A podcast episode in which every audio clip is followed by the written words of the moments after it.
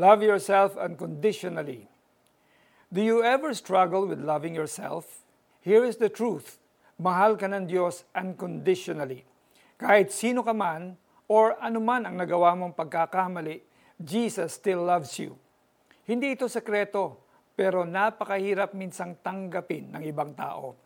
We all know the passage in John 3:16 where Jesus told the Pharisee Nicodemus that God so loved the world that he gave his only son that whoever believes in him the only condition to be saved if you can call that a condition is to believe. There are no additional requirements. This invitation is extended to everyone. Whoever, ikaw at ako. This shows unconditional love. If God can extend this kind of love to us, how hard would it be to extend it to ourselves? Ang nakalulungkot, marami ang nahihirapang tanggapin ito. They may have genuinely experienced the unconditional love of Jesus, but there may be a deep trauma to deal with or an unwillingness to let go of past hurts.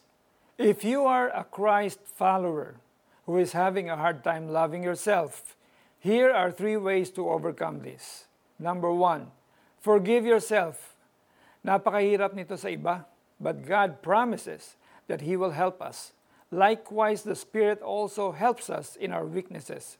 Romans 8.26 Number two, forgive others. Habang hindi natin pinapatawad ang mga naka-offend sa atin, every time na makikita natin sila, we hurt ourselves. Naiirita ka, umiiwas ka, ikaw lang ang nahihirapan. So, tigilan mo na yan. Mark 11.25 says, And when you stand praying, if you hold anything against anyone, forgive them, so that your Father in heaven may forgive you your sins. Number three, let go of pride. Minsan, ito ang pinakamatinding dahilan na pumipigil sa iyo kung bakit hindi mo magawa yung numbers 1 and 2. Maring iniisip mo na sobra ka ng accomplished para magkamali. Kaya ayaw mo nang patawarin ang sarili mo. O di kaya ay dapat yung naka-offend sa'yo ang dapat maunang mag-sorry sa'yo. Si Jesus nga nakapako na sa krus. Pero ano ang isa sa seven last statements niya? Jesus said, Father, forgive them, for they do not know what they are doing. Let us pray. Lord, Tulungan po ninyo ako na patawarin at mahalin ang sarili ko.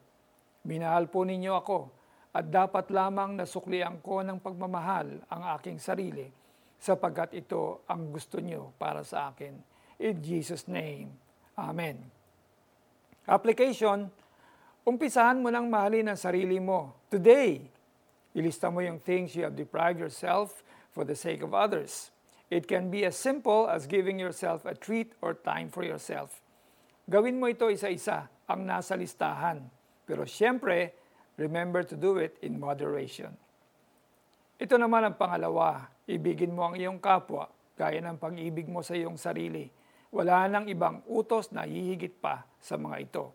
Marcos 12.31 Ako po si Pastor Alex Tinsay na nagpapaalala sa inyo na ang ating buhay ay nasa kamay ng Diyos at itatawid niya tayo sa lahat ng ating problema. God bless you more.